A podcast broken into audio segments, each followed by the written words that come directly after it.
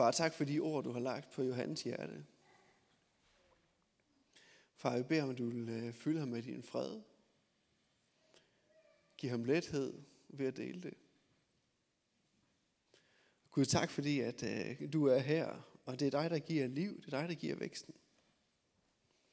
Så vi beder om, at vi vil åbne vores hjerter for det. Johan han vil dele, at det må få lov. Læg sig i os. Slå rod og bringe liv. Det er vores bøn. Amen. Værsgo, Johan. Tak. Ja, goddag. Øh, til dem af der måske ikke kender mig, så hedder jeg som sagt Johan, og jeg er uddannet præst, men arbejder til daglig som plejefar, men jeg er blevet inviteret til at være med på prædikenteamet her, så jeg står jævnligt heroppe og prøver at gøre mig klog på et eller andet. Øh, jeg er rigtig glad for at skulle tale i dag. Jeg synes, det er et spændende emne, jeg har glædet mig til at skulle råde lidt med det sammen med jer med bøn her. Øhm, når nu det var sådan lidt åbent, og jeg skulle tale sådan om bøn generelt, ligesom sætte prædikenrækken i gang, så tænkte jeg, at det, der vil gøre det nemmere for mig, det vil være at kigge på Jesus. Det er jo smart som udgangspunkt, øh, hvis jeg skal finde ud af, hvordan jeg skal gøre noget rigtigt. Øhm, men det viste sig at være lidt rådet, fordi Jesus han viser en kæmpe bredde i, hvordan han bruger bøn, hvordan han beder. Jeg bruger bøn alene og sammen med andre i evangelierne. Der er både ord til folk, han møder, henvendt til et andet menneske, velsignelser, eller når han tilgiver nogen, helbreder nogen. Der er bordbønder nærmest, forskellige lejligheder, hvor han bespiser folk, og så øh, takker Gud for de gaver, de har fået. Og hvor den her taknemmelighed så også forløser øh, mirakler og Guds virkelighed og kærlighed til de mennesker, han er sammen med. Nogle af hans bønder er nærmest sådan ordre, henvendt til sygdom, eller i et tilfælde til en storm på Guds vegne. For eksempel i Markus evangeliet kapitel 4, hvor øh, Jesus og hans disciple er fanget i en storm ude på en sø i en båd, og hans, hele hans bøn om redning, den lyder simpelthen bare, ti stille, hold inde, henvendt til stormen. Og det er hele hans bøn. Så er der også masser af stillhed og lytten. Nogle gange står han i et dilemma, og så ser han bare mod himlen, venter, lytter, og så taler og handler han, når han har hørt. Der er nogle gange, hvor det er fællesbøn, og der er tider, hvor han trækker sig tilbage og er helt alene. Der er nogle gange, hvor det er bøn om hjælp, om vejledning, om hvilken vej han skal gå. Og der er nogle gange, hvor han beder om, om tingene kan være anderledes, om han kan få lov til ikke at gå en bestemt vej. Så for Jesus så er bøn lige så mangfoldigt og forskelligartet og spontant og naturligt også, som alle de måder, vi kan kommunikere på med hinanden. I de relationer, vi har med andre mennesker. For Jesus så er bøn altså til synligheden nogle konkrete udtryk for den relation, han har med Gud. Med sine forældre. Relationen er i centrum. Bønden vokser ud af den relation, og bønden tjener også til at forme den og gøre den dybere. Og når Jesus også bliver spurgt om at lære sine venner og elever, disciplene, de 12 omkring sig, og hvordan de skal bede, fordi de er også lidt forvirrede, som jeg også var, så starter han også bønden, som vi lige har bedt under nadverritualet her. Vor far? Det tager udgangspunkt i relationen. Det er der, bunden vokser ud af. Og hvis det er det, han tager udgangspunkt, så er det heller ikke så underligt, at den kan få alle de her mange, mange, mange forskellige udtryk. Så det kender vi jo også godt selv fra vores relationer. At der er en enorm del af vores kommunikation, som er nonverbal. At en måde at være sammen på, og også at kunne få et dybere forhold, det er ikke engang nødvendigvis at tale, man kan godt bare sidde sammen i et rum og have en energiudveksling. Eller dem af der måske kender til de her fem kærlighedssprog, altså også at vi har forskellige måder nemmest at tage information, om det nu er om kærlighed eller om alle mulige andre ting, ind på. Nogle har brug for, at det er fysisk. Nogle har brug for ord. Nogle har brug for kærtegn. Det kan være alt. Breve, dagbøger. Og i alt det her meget, meget, meget broget om bøn, om den type kommunikation, som det er, så er det faktisk lige præcis Jesu måde at tale om den her specifikke relation mellem ham og Gud, som står tilbage som noget, der er fast, som går igen i alle de forskellige eksempler. Der er en klar rød tråd. Og det er, hvordan han taler om Gud, hvordan han forstår Gud, hvordan han taler til Gud, hvordan han forstår deres relation. Gud er hans forældre. Hans far. Og der har jeg også haft nogle diskussioner i en anden kirke, jeg har været i som præst, øh, med en fyr, som synes, det passede bedst, at man sagde Gud faderen, når man stod herop som præst. Men det er faktisk ikke det, Jesus siger, sådan, sådan et ophøjet faderen. Jesus siger Abba, når han taler om Gud. Og det er lidt svært at oversætte. Altså på dansk vil det tætteste nok være farmand. Altså det er simpelthen det ord, som et lille barn naturligt vil kalde sin far på aramæisk, som er Jesu fødesprog. Og den der tillid og tryghed og tæthed, som der ligger i det ord, det går igen i Jesu måde at gå til bøn på, hele vejen igennem. Der er en tillid til, at Gud griber og beskytter på den ene side, og der er også en tillid til, at Gud og relationen kan holde til at blive udfordret. Kan holde til, at Jesus lukker ham ind, også i de mørke steder. Til at Jesus kan rase, når der er ting, han bliver utryg ved. I sin sidste øjeblik, lige inden sin død på korset, der trækker Jesus sig tilbage kun med Gud. Han Tager sine allertætteste venner med hen et sårbart sted, og så lader han også selv dem blive tilbage og trækker sig selv helt alene med Gud. Og så tager han hele den her virkelighed ind, om at Gud er den store, den voksne, den der har ansvaret og overblikket. Han udtrykker sin uro, sit ubehag og sin frygt. Og han stoler på, at Guds kærlighed kan holde til, at han kæmper med Guds plan, og det han oplever, han skal gøre. Og så stoler han også på, at Gud er der selv der. Selv der, hvor Jesus ingen kontrol har selv. I Markus evangeliet kapitel 14, vers 36, der gengives Jesu bøn, som jo nok har været noget længere, kan man sige, i, den, i situationen. Men den gengives helt kortfattet sådan her. Abba, alt er muligt for dig. Tag dette bære fra mig. Dog ikke hvad jeg vil, men hvad du vil. Og der er tre tillidserklæringer der. Første Abba, far. Du er far. Du er der for mig. Du ser mig. Du er den store. Og så to. Jeg kan ikke. Lad mig gå fri. Det her er større end det, jeg kan rumme. Og så tre. Jeg stoler nok på, at du er der og griber. Så jeg gør det alligevel. Ja, vi udvider dem lidt. Så altså først, Jesus ser sin far, sin mor, sine forældre. Der, hvor hans bekræftelse kommer fra. Den, som bærer og nærer og elsker ham. Der, hvor alt han er herhjemme. Og så er Jesus heller ikke bange for at eje, når han oplever sig lille og svag. Han er ikke bange for at tillade sig selv at være barnet. Den, der er afhængig. Den, der har følelser, som han ikke selv lige kan rumme og fikse. Og han er tryg nok i sin relation til at turde nævne det og sætte ord på det, indrømme det. Læse det over på Gud.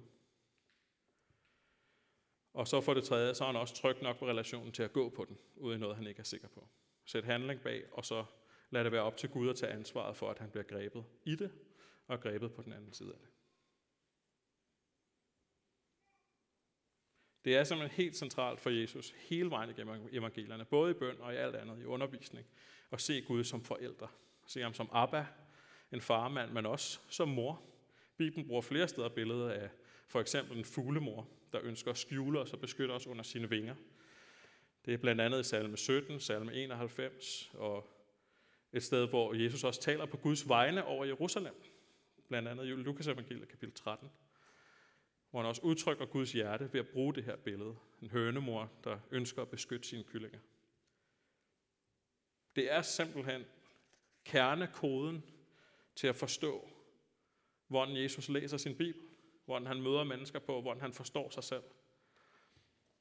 Det er det her forældre billede, at Gud er vores forældre. Og så synes jeg også, det er centralt i den sammenhæng at forstå, at det også betyder en stor frihed, det her billede, i forhold til en masse forskellige slags pres, vi kan lægge ned over os selv.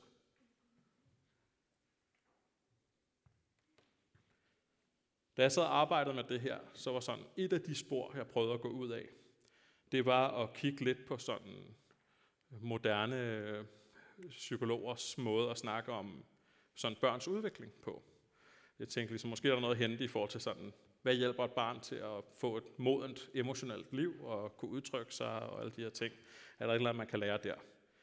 Og der var en masse forskellige ting, jeg faldt ind, øh, ind i og faldt over. Men en af tingene, det var ligesom sådan et lille træ, en børnepsykolog havde tegnet med fem punkter, man ligesom øh, kan prøve at lære at komme igennem øh, som barn og ung. Og der var ligesom nogle forskellige trin. Der var et, at lære at blive opmærksom på sine følelser og oplevelser. To, at lære at se sine følelser som en anledning til forbindelse til andre mennesker og til læring. Nummer tre, at lytte og blive lyttet til, og blive valideret i sin oplevelse. Fire, så at lære at udtrykke den. Og fem, så at kunne lære at sætte nogle sunde grænser og problemløse konkret. Og det lyder jo alt sammen meget fint og lidt teknisk. Og, men det, der ligesom endte konkret med at blive en aha-oplevelse for mig, det var, at efterhånden, som jeg læste det, så gik det op for mig, at der var en ting, jeg havde overset. Og det er, at alle de her fem punkter, de var ikke henvendt til barnet. Det var, ikke ligesom, det var der, jeg startede, ligesom, når bånden udvikler jammer. Men de var henvendt til forældrene. Altså, du kan hjælpe barnet ved at spejle følelserne, sådan så barnet bliver opmærksom på. Du har et ansvar for at lytte og validere oplevelsen. Du har et ansvar for at hjælpe barnet til med nogle eksempler og kunne lære at udtrykke sine følelser. Og det er i virkeligheden, det bør være selvfølgeligt, at teksten er henvendt til den voksne. Fordi selvfølgelig er det den voksne, der til syvende og sidst har ansvaret, selvom barnet deltager i den her vækst og læring og leg og kamp, som det er at vokse i modenhed. Forældrene er den ansvarlige. Og i forhold til Gud, der er det altid ham, der er forældren, og os, der er barnet. Paulus taler også lidt ind i den her virkelighed, som jeg oplever det i Romerbrevet kapitel 8, vers 26-27, hvor han skriver, og også ånden kommer os til hjælp i vores skrøbelighed. For hvordan vi skal bede, og hvad vi skal bede om, det ved vi ikke. Men ånden selv går i forbøn for os med udsigelige sukke. Og han, der renser hjerterne, ved, hvad ånden vil. For den går i forbøn for de hellige efter Guds vilje. Selv hvis vi ikke engang ved, hvad vi skal bede om, så lover Gud os, at så er han til stede og hjælper, er med til at tage ansvaret. Til syvende og sidst, så er det ham, der står på mål for, hvad det er, vi har brug for. Ligesom det er forældren i den her femtrinsmodel, jeg har faldt over, der skal lytte, når barnet ikke kan. Ligesom det er forældren, der skal låne barnet ord, når det ikke ved, hvad der rammer oplevelsen bedst. Ligesom det er forældrens ansvar at sikre rammer rundt om en eventuel problemløsningsproces. Det er Paulus' og Jesu vidnesbyrd, at Gud er den store, elskende og velsignende forældre. Og at vi får lov at være, øh, og helt ind i kernen af vores væsen er skabt til at være Guds børn. Det er det, de viser os både i ord, i hvordan de levede deres liv, at Gud tager ansvar. Og at vi godt kan have tillid. Både den slags tillid, som vi kan have, når det er trygt og roligt, og tingene kører, men også den slags tillid, der giver os plads til at kunne slås med Gud, og lukke ham ind og lukke os selv ind i de mørke afkroge af os selv.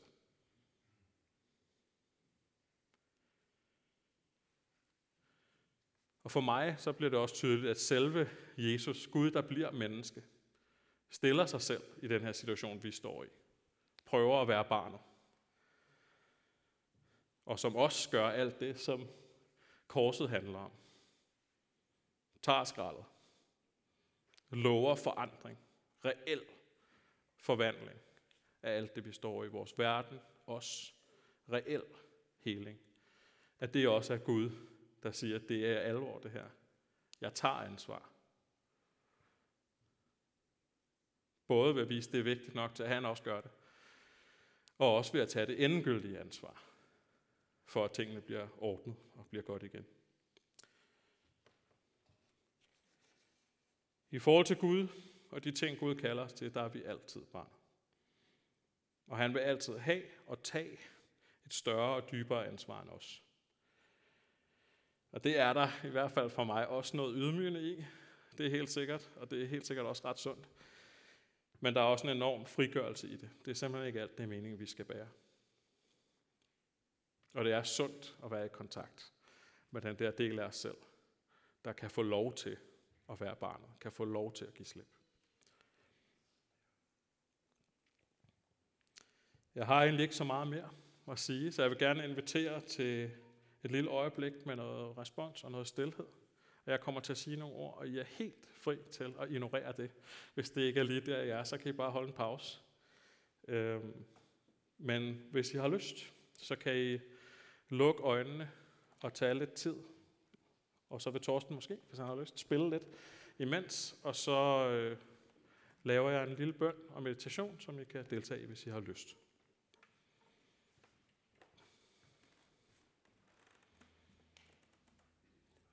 Ja, far, tak, at du er for os. Tak, at du både er fuldt til stede som far, som mor, som den, der ser, anerkender og omfavner os. Og tak også, at det er så vigtigt for dig at nå os og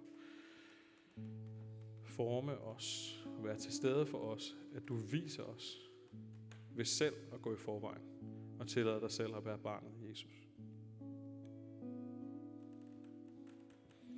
Kom nu og hjælp os til at gå ind i den her virkelighed og tage det med ud i vores liv.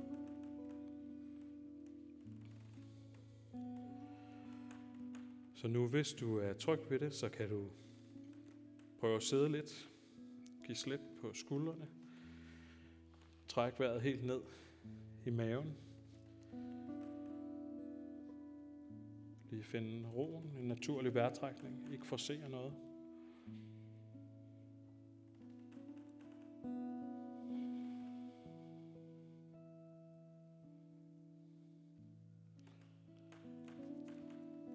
Så prøv eventuelt lige at bruge et minuts tid på at mærke, om der er noget, der rører på sig, om der er noget særligt, sårbart eller småt, men dog vigtigt, som du er kommet med i dag, som du bærer på.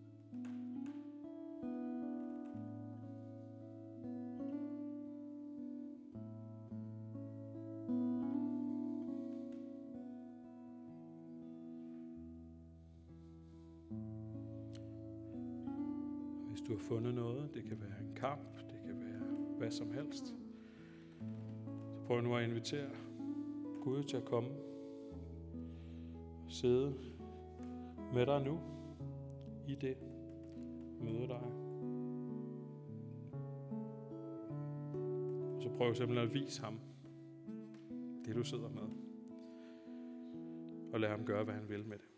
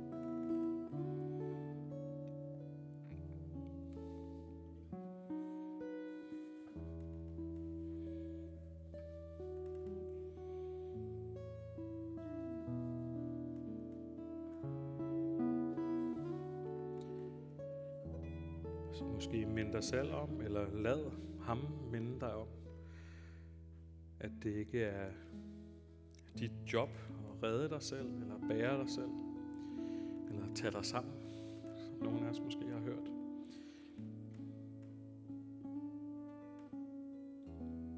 Men at han er den store.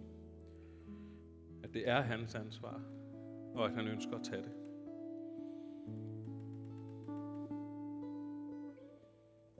Det er okay at give slip.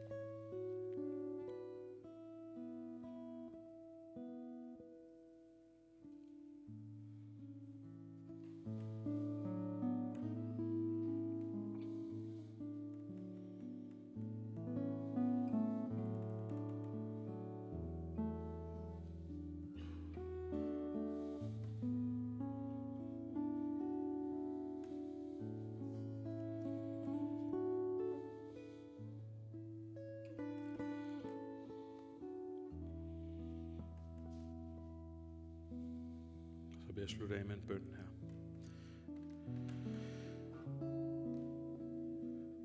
Gud, Abba, far, mor. Tak, at du er forældre. Tak, at du er den store, og at der er frihed i at lade dig være det. Eller at du må fortsætte alt det gode, du gør i hver enkelt af os nu her. Lidt må fortsætte med at gøre dig kendt og gøre os fri. At du må bløde det op, der skal blødes op, og hjælpe os til at kunne møde os selv med den nåde og den frihed og den kærlighed, som du kommer med.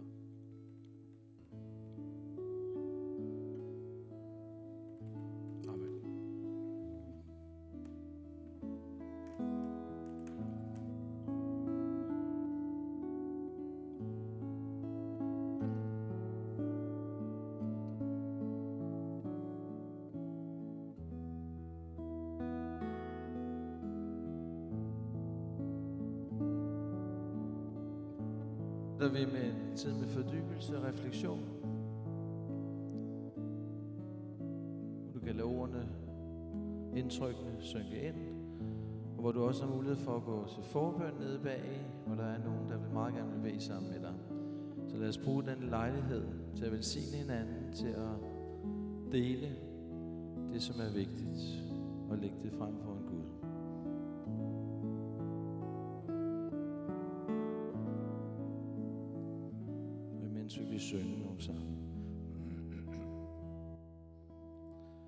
Jeg